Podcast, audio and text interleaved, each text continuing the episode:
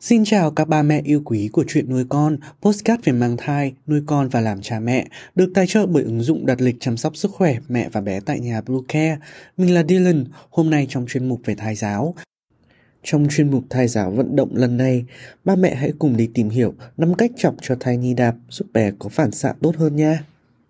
Chúng mình sẽ trở lại ngay sau đây. Các mẹ hãy tải ngay app Bluecare để đặt lịch tắm bé, điều dưỡng vú em, chăm sóc trẻ sơ sinh, xét nghiệm và điều trị vàng da cho bé tại nhà, nhắc và đặt lịch tiêm chủng. Ngoài ra Bluecare còn cung cấp các dịch vụ xét nghiệm níp lấy mẫu tại nhà, massage mẹ bầu, chăm sóc mẹ sơ sinh, thông tắc tiền sữa, hút sữa và rất nhiều dịch vụ y tế khác tại nhà. Truy cập website bluecare.vn hoặc hotline 24 trên 7 098 576 8181 để được tư vấn cụ thể các mẹ nhé.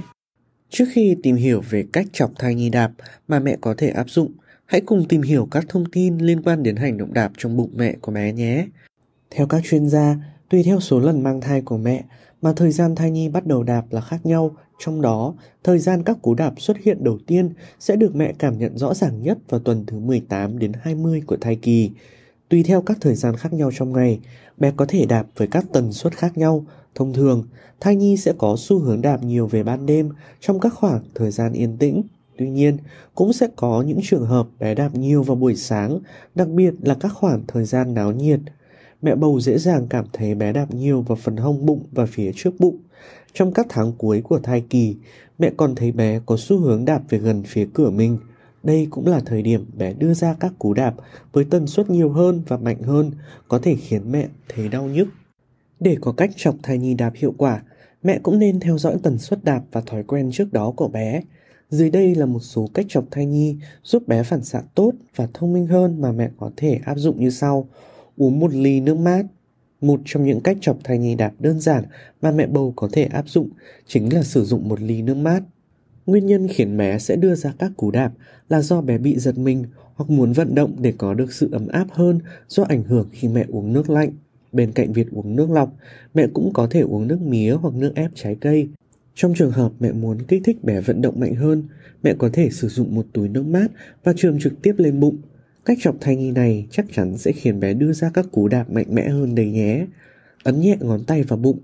Nếu muốn chọc thai nhi đạp, mẹ có thể sử dụng ngón tay và ấn vào phần bụng của mình.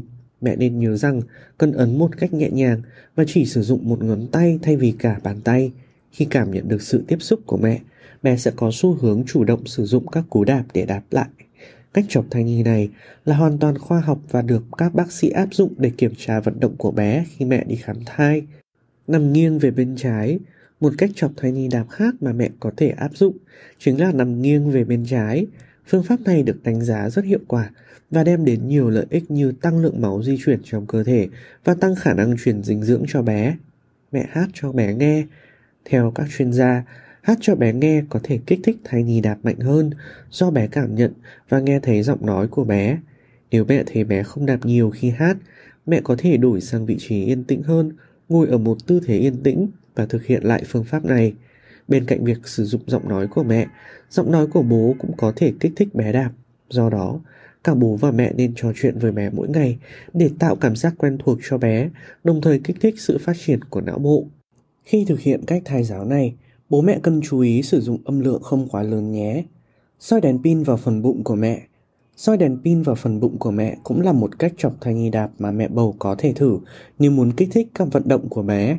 Với cách làm này, mẹ có thể nhận thấy bé sẽ đạp về hướng có vùng ánh sáng chiếu vào để kích thích bé một cách an toàn, tránh gây ảnh hưởng tới thị giác của bé. Mẹ nên giữ một khoảng cách và cường độ chiếu sáng an toàn. Để đảm bảo mẹ có thể tham khảo sự tư vấn của bác sĩ. Cảm ơn ba mẹ đã lắng nghe hết postcard. Hãy cùng đón xem những kiến thức thật bổ ích trong những postcard lần sau ba mẹ nhé. Xin chào và hẹn gặp lại.